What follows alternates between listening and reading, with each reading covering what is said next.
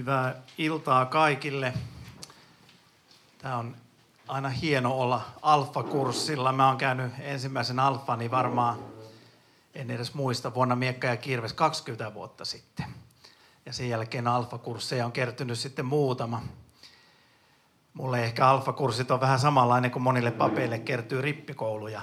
Hirveä määrä. Aina tulee se kertauskurssi ja ikinä ei pääse valmiiksi ja pääsee sitten aina kertaamaan. Ja mulle nämä alfakurssit on ehkä muotoutunut sitten tämmöisiksi tilanteiksi.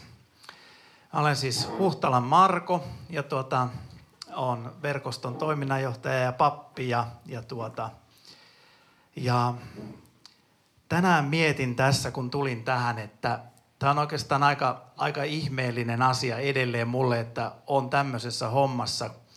Nimittäin kohta tulee 20 vuotta, kun verkosto on perustettu. Ja silloin, kun verkosto perustettiin, niin mulle yksi nainen sanoi silloin, että sä tuut joskus tekemään jotain tommosta. Sä oot jossain tommossa mukana ja sä tuut johtamaan jotain tommosta hommaa.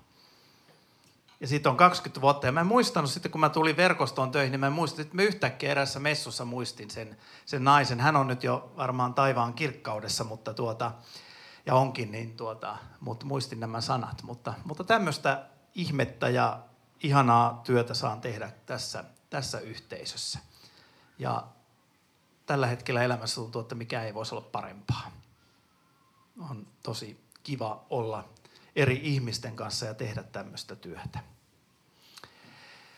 No, mulla on tänään aiheena ehkä semmoinen kulminaatioaihe, eli miksi Jeesus kuoli. Ja mä oon iloinen, että juontaja sanoi, että se aihe on tämä, nimittäin puhujalle kaikista jännittävin kohta on se, kun kuuntelee, kun juontaja juontaa, että kohta tuut puhumaan ja kertoo sen aiheen. Että se on hirvittävä järkytyksen hetki, kun kuulee ihan eri aiheen kuin minkä on valmistautunut siinä vaiheessa, niin siinä voi mennä pasmat sekaisin. Ja mä voisin nyt ihan omasta elämästä kertoa semmoisen näitä sattumuksia tässä ammatissa tähän alkuun. Niin mä olen kerran istunut yhdessä tilaisuudessa, olikohan 3. rivi, kun mä siinä istuin ja kuuntelin ensimmäisiä lauluja ja ensimmäistä puhujaakin sitten jo. Ja sitten sattumalta otin käteeni sitten sen ohjelman ja rupesin katsomaan, että kappas, mä olenkin seuraava puhuja. Ja mä en tiennyt siitä asiasta mitään. Tämä oli autuaalisesti unohtanut. Se oli se ainut kerta, kun mä oon autuaalisesti unohtanut, että mun pitää olla jossain puhumassa. Ja siinä sitten oli muutama minuutti aikaa miettiä, että seuraavaksi mulla on 45 minuutin raamattutunti. Ja ei siinä mitään.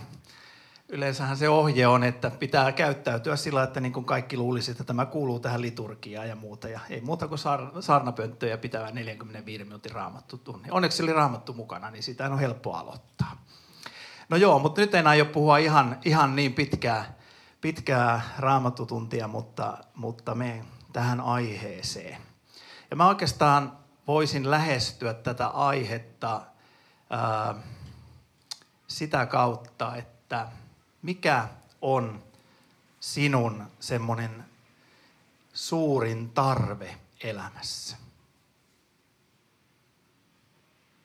Mieti vähän aikaa, että mikä on sinun suurin tarve elämässä? Nyt ei ole kysymys uudesta autosta eikä sen kaltaisesta asiasta, vaan mikä on sinuna itsenäsi sun suurin tarve elämässä. Ettei mene liian jännittäväksi, niin älkää pelätkö, mä en nyt aio kysyä sillä lailla, että mä kysyisin, että sanopas sinä sieltä tai sinä sieltä, mikä on sun suurin tarve elämässä, vaan mä heitän tämmöisen, että kuka kokee sillä lailla, jos uskallat nostaa käden pystyyn, että kuka kokee sillä lailla, että haluaa olla rakastettu? Aika hyvä tulos. Joo. Kuka haluaa sitä elämässä tai on semmoinen tarve, että haluaa tulla huomatuksi?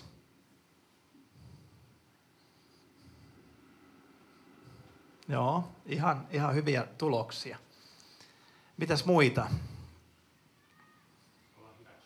Olla hyväksytty.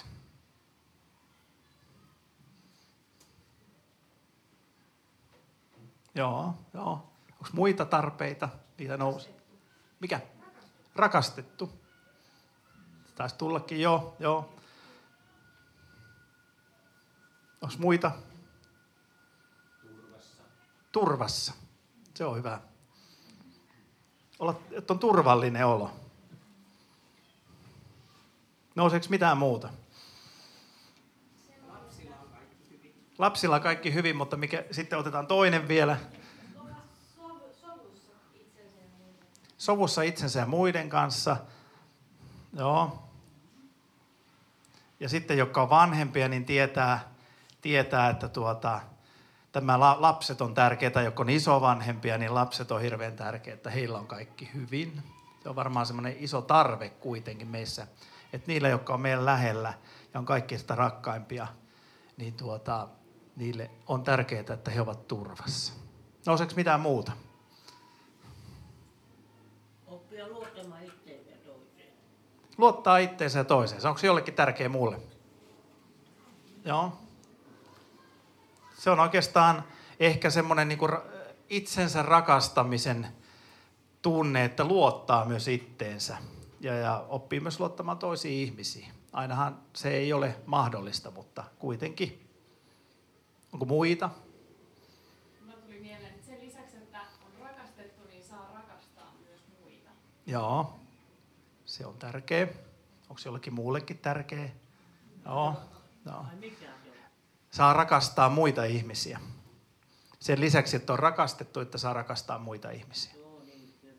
Joo.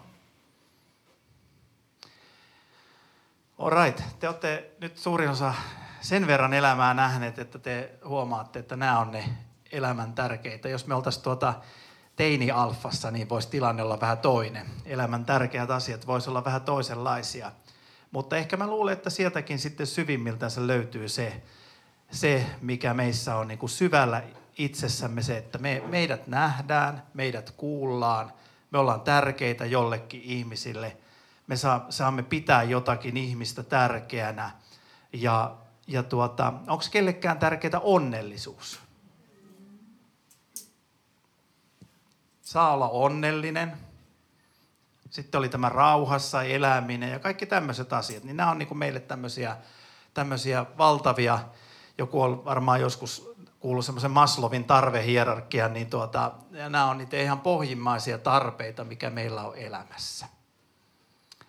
Ja kun se kysymys meillä tänään on, että miksi Jeesus kuoli, niin oikeastaan voi tuntua ehkä vähän kummalliselta alkuun, jos mä sanoisin, että tässä se vastaus on.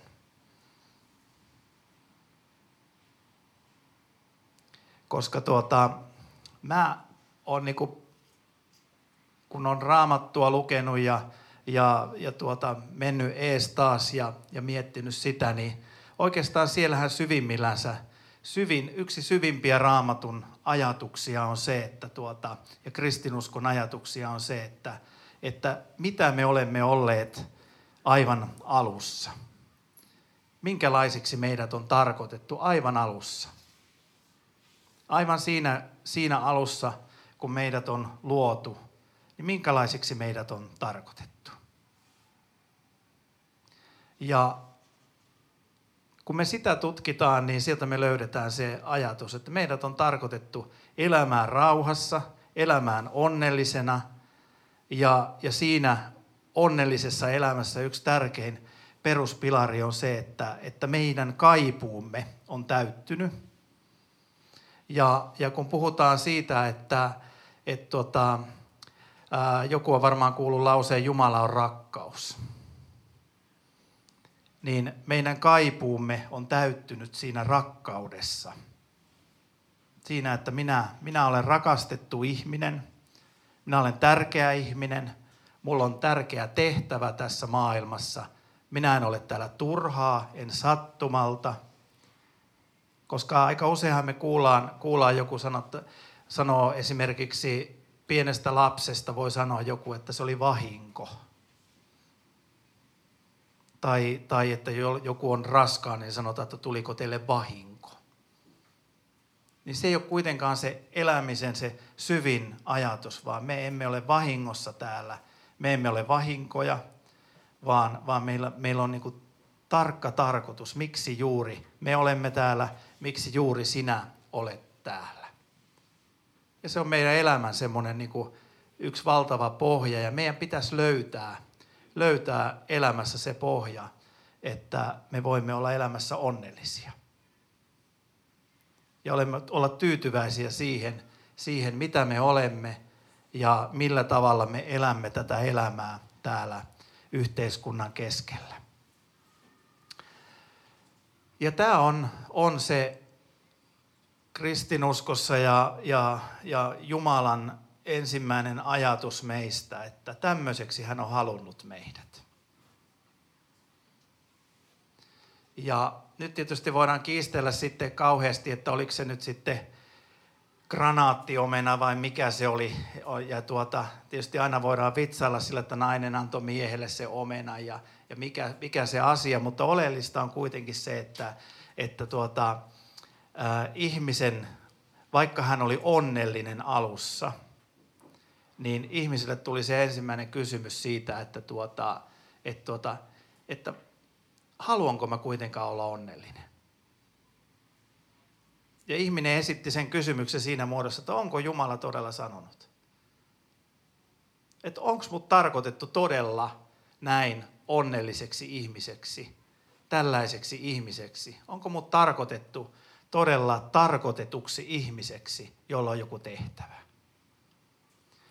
Ja sehän esitetään meille sillä aika hankalin sanoin se asia, että meidät on luotu kuvaksi, kaltaiseksi. Eli että meidät on luotu tiiviisti luojamme yhteyteen ja meille on joku tarkoitus, miksi me olemme täällä. Ja siinä on niin kuin meidän onnellisuuden pohja. Ja ihmisinä, ja kun me katsotaan kaikkia maailman ihmisiä, niin jostain syystä meissä on sellainen piirre, että me haluamme kyseenalaistaa tämän. Että onko Jumala todella sanonut? Saanko minä todella olla tämmöinen ihminen? Saanko minä todella olla onnellinen ihminen? Saanko minä todella olla tarkoitettu ihminen tässä maailmassa? Ja tämä on nyt semmoinen, niin kuin, voisiko sanoa, Raamattu nykysuomeksi käännettynä ne ihan Raamatun ensimmäiset ajatukset siitä, että minkälainen ihminen on ja minkälaiseksi hänet on tarkoitettu. Ja sitten kun tämä maailma niin kuin särky ihmisen osalta ja me ymmärrämme, että se on särkynyt meidän jokaisen osalta, että me jokainen ollaan koettu elämässämme jotain semmoista, että mä en nyt koe olevani rakastettu, mä en koe olevani tärkeä. Ja aika, voisiko sanoa, että kyllä 99% ihmisistä sanoo myös sen, että Jumala on jollakin lailla tehnyt jotenkin hullusti minut tai tarkoittanut mun elämäni jollakin, että Jumalan täytyy olla väärässä. Että ei se ole tarkoittanut mun elämää tällaiseksi, mikä se on. Ja kyllä me elämämme aikana kyselemme sitä aika monta kertaa, että saanko mä olla tämmöinen, saanko mä olla onnellinen ihminen, onko mut tarkoitettu minkälaiseksi ihmiseksi tähän maailmaan. Mutta se on kuitenkin se meidän ihmisen, voisiko sanoa, alkukuva, tämmöiseksi meidät on tarkoitettu. Ja sitten se seuraava kuva ihmisyydestä ja meidän elämästä on se, että tämä kuva kuitenkin särky ja meille tuli syvä tietoisuus ihmisenä siihen, että tämä kuva on särkynyt.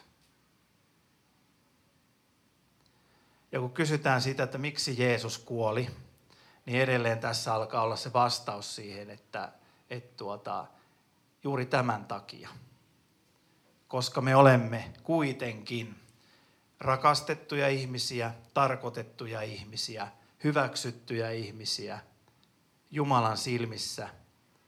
Ja hän halusi, että me voisimme palata ikään kuin siihen, minkälaiseksi hän on meidät luonut. Palata siihen kuvaan, mikä oli se alkukuva, ensimmäinen kuva ihmisestä, minkälaiseksi Jumala on meidät luonut. Ja siihen tarvittiin sitten se, että Jeesuksen piti kuolla. No, me voitaisiin pitää valtavan pitkä luento siitä, että no miten tämä nyt meni sitten teologisesti ja muuten että miksi näin. Mutta kun täällä nousi esiin se, että huoli lapsista tai tämmöinen ajatus, että meillä on tärkeää, että meidän lapset on turvassa tai meidän rakkaat ihmiset on turvassa. Niin mä ajattelen, että yksi syy siihen, että nimenomaan Jeesus kuoli ristillä ja hänestä sanotaan, että hän kuoli meidän rikkomusten tähden, niin yksi syy juuri siihen on se, että Jumalalla ei ollut mitään muuta suurempaa keinoa näyttää meille sitä, että me olemme hänelle tärkeitä. Ei ollut mitään niin kuin konkreettisempaa keinoa kuin uhrata oma lapsi, oma poika näiden ihmisten puolesta, koska me olemme hänelle tärkeitä. No me voimme tietysti mennä kaikkiin maailman veriuhreihin ja kaikkeen, mitä Raamattu puhuu ja näin, ja mennä syvälle sinne ja ruveta miettimään, että näinhän tämä asia meni. Mutta mä ajattelen, niin kuin, että meidän kannalta ihmisenä suurin asia on se, että me ymmärrämme se, että ei ollut mitään muuta keinoa suuremmin osoittaa ihmisille, että Jumala haluaa, että me palaamme siihen, minkälaiseksi hän on meidät alun perin luonut. Eli elämään yhteydessä häneen, hänen kanssaan, onnellista elämää ja elämään sellaista elämää, jossa meillä on joku suunta, joku tarkoitus, minkä tähden me olemme täällä. Jos me ajatellaan että, tai me voidaan nostaa semmoisia ihmisiä, joissa ehkä tämmöinen ajatus on sitten syvimmillään toteutunut, kun ihmiset on huomannut tämän, että tässä on se syvin ihmisen olemus, että Jumala kutsuu meitä palaamaan hänen luokseen. Ja hän on tehnyt kaiken sen työn, tehnyt suurimman työn sen eteen, että se on mahdollista. Niin sitten me näemme siitä oikeastaan semmoisia hedelmiä tässä maailmassa, semmoisia ihmisiä, jotka ovat tehneet tämän paluuliikkeen Jumalan puoleen ja sitten lähteneet elämäänsä täysillä Jumalan varassa. Jos me ajatellaan jotakin äiti Teresaa vaikka, tai ihan mitä muuta tämmöistä, vaikka Wumbrandtia tai jotain tämmöisiä suuria ihmisiä, jotka on tehnyt valtavan työn sen eteen, että he voisivat pelastaa ja kertoa tästä sanomasta jollekin muulle ihmisille, niin se ei oikeastaan mitään muuta kautta ole mahdollista kuin sen kautta, että he ovat saaneet kokea niin syvästi, että Jumala on tehnyt jotain niin valtavaa, että mikään inhimillinen ei voi pystyä semmoiseen niin suureen tekoon. Ja he ovat saaneet omistaa sen teon omalle kohdalle ja lähteä elämään elämänsä sen parassa. Ja vaikka heidän elämänsä olisi ollut kuinka hankalaa ja vaikka se olisi kuinka paljon ollut ongelmia, niin silti he voivat kuitenkin elämästään sanoa, että he ovat eläneet onnellisen elämän. He ovat eläneet hyvän elämän. Ja heillä on sen hyvän elämän päätteeksi vielä joku määränpää, minne he ovat menossa. No mikä se määränpää sitten on? No tietysti meille tulee mieleen ensimmäisenä, että Jeesus on kuollut sen tähden, että meillä on mahdollisuus palata niin konkreettisesti Jumalan luokse, että me kerran sitten pääsemme taivaaseen. Mikä on taivas? Mä en varmaan siihen mitään syvää vastausta osaa sanoa, mutta mä tiedän, mikä on sen vastakohta ainakin. Se vastakohta meidän elämässä on se, että meidän sydän, meidän sisin on erossa Jumalasta. Ja silloin taivaan ehkä pitää olla jotain sellaista, missä meidän sydän, missä meidän sisin, missä me kokonaisuudessaan olemme yhteydessä Jumalan kanssa. olemme hänen kanssaan niin lähellä. Se on sitten sama, minkälaisia kultaportteja ja muita siellä on, mutta tämä on se oleellinen asia, mitä siellä varmasti sitten täytyy olla. Ja tässä niin kuin piirtyy se, että miksi Jeesus kuoli. Sen tähden, että me kyseenalaistimme ihmisinä ja kyseenalaistamme ihmisenä sen hyvän, millaiseksi Jumala on meidät luonut. Ja lankesimme pois siitä, lankesimme eroon Jumalasta, meidän sydän lankesi eroon Jumalasta.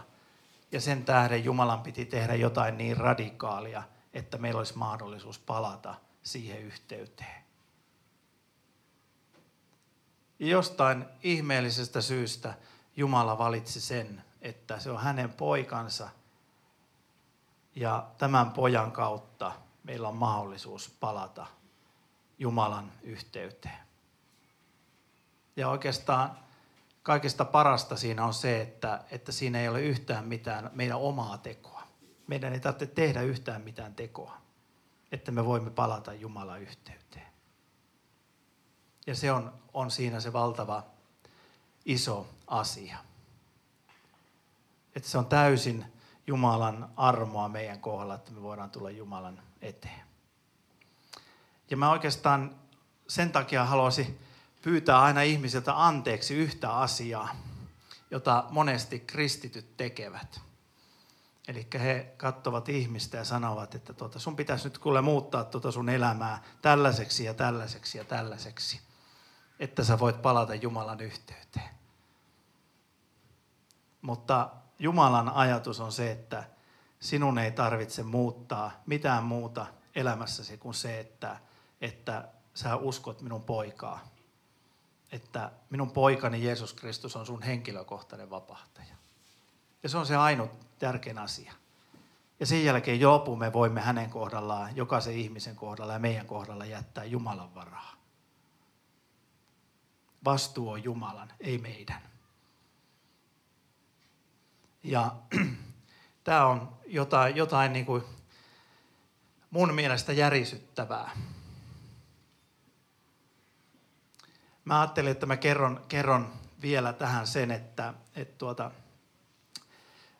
mitä tämä on niin kuin mulle itselle merkinnyt. Mitä kautta se on mulle itselle tullut todeksi ja mitä se on niin kuin mun omassa elämässäni. Ja mun lapsuus oli ehkä semmoinen hyvinkin ehkä Pohjanmaalla tämmöinen körttiläinen lapsuus. Ja olen saanut tämmöisen körttiläisen, jos tiedätte, tämmöisen heränneen kotikasvatuksen. Ja siihen yksi peruspilarihan oli muun muassa se, että Jumala ei laiskoja elätä. Ja, ja se on mun niinku tausta. Ja ite elämässäni mietin valtavasti 15-vuotiaana, kun menin rippikouluun, että mitä tämä koko homma on. Ja jostain kumman syystä mä oon niinku miettinyt, että mistä se mulle tuli se ajatus silloin, että mä koin jotenkin olevani huono ihminen, mä koin jotenkin olevani syntinen ihminen ja jotenkin kaipaavani elämässäni jotakin. Mulla oli niinku selkeästi semmoinen tyhjiö, johon mä kaipasin jotakin. Ja mulle itselle rippikoulu oli semmoinen valtava kokemus siitä, kun mä tajusin, että hei, tässähän se on. Että tässähän on se kaikki, mitä mä oon niinku kaivannut. Tämä on jotakin niin suurta, mitä mä oon elämässäni kaivannut ja mä löysin sieltä sen vastauksen omassa elämässäni. Ja sitten siellä rippikoulussa mä tein semmoisen tietoisen ratkaisun, että mä sanoin Jumalalle, että mä olen tässä. Ja sä oot varmasti joku semmoinen asia maailmassa, mitä mä olen kaivannut. Ja tää sun poikas Jeesus on varmasti mun syntien sovittaja ja jollakin lailla ratkaisu tähän mun ongelmaani, mikä mun elämässä on. Ja mä muistan, miten hyvältä se tuntui silloin. Ja sitten mä ajattelin elämässäni, että tää on semmoinen ratkaisu, että nyt mun koko loppuelämä on niinku järjestyksessä. Ja mä muistan, mun suurimpia rukouksia oli Jumalan puoleen semmoiset asiat, kun mä ajattelin, että nyt kun mä omistan tämän Jeesuksen, niin mä pyydän muutamaa asiaa. Mä pyydän ensinnäkin, että mulla olisi tulevaisuudessa hyvä koti. Sitten mulla olisi hyvä vaimo. Ja sitten mulla olisi lapsia. Ja sitten mulla olisi hyvä työ. Ja mun elämän suurin, voisiko sanoa, tragedia on ollut se, että mä olen nämä kaikki kertaalleen menettänyt. Eli Jeesus ei ollutkaan siinä mielessä vastaus siinä vaiheessa.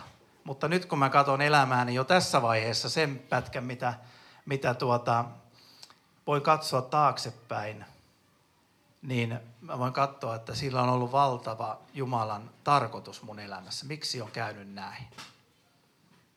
Mä oon muuttanut elämässäni aivan hirvittävän monta kertaa. No nyt mä olen sanonut vaimolle, että mä voisin muuttaa Munkkivuoreen tai Katajanokalle, mutta katsotaan. Hän on sanonut, että kotimatka on vielä liian pitkä. Mutta edelleen asutaan Riihimäellä ja mä olen saanut vastauksen siihen rukouspyyntöön, että mulla on hyvä koti. No puolison kohdalla mun ensimmäinen puoliso päätti jouluaattona kävellä ovesta ulos ja en ole sen jälkeen koskaan puhunut hänen kanssaan. Ja se oli aivan valtava tragedia. No siihen on syynsä ja miksi hän teki tämmöisen ja lähti sitten toisen ihmisen matkaan. Mutta jokainen, joka on sen kokenut, niin voi ymmärtää, että mitä se tarkoittaa ihmisen elämässä. Siinä menee niin kuin palaset vähän sekaisin. Ja kyllä mä kysyin monta kertaa, että mitä sä Jumala tällä tarkoitit. Ja mun ensimmäisen avioliiton suuri asia oli se, että mä olen kärsinyt lapsettomuudesta, joka johtuu minusta. Ja nyt mulla on 3 ihanaa lasta. Eli ne on kyllä jotain Jumalan ihmeitä. Ja ensimmäisen työnikin jouduin sitten luopumaan monista syistä. Ja kuitenkin koen, että Jumala on vastannut mun elämässäni tällä tavalla. Että mulla on aivan ihana työ, niin kuin sanoin alussa. Ja nyt kun mä katson tätä ja odotan jännityksellä, että mikä on sitten se että jos Jumala antaa elinpäivä, että mikä on se tuleva. Mutta kun mä katson tätä menneisyyttä, niin mä voin nähdä, että tässä on Jumalan suuri viisaus. Ja mä voin olla tosi kiitollinen 45-vuotiaana miehenä, että Jeesus on kuollut mun puolesta ja pelastanut mut elämälle. Ja antanut todellista elämää, jossa on ihan kaikkea sisällä. Ja oikeastaan voi niinku aina välillä kihelmöä, että mitä vielä tulee.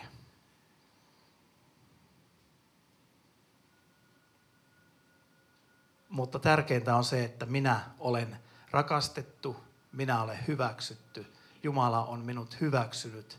Jumala on mun isä. Minä en ole täällä turhaa. Mulla on joku tarkoitus. Mulla on tietyt Maslowin tarve-hierarkian tarpeet täyttynyt elämässä sen tähden, että Jeesus on kuollut mun syntien puolesta. Ja nyt mä sanon, että hyviä ryhmiä.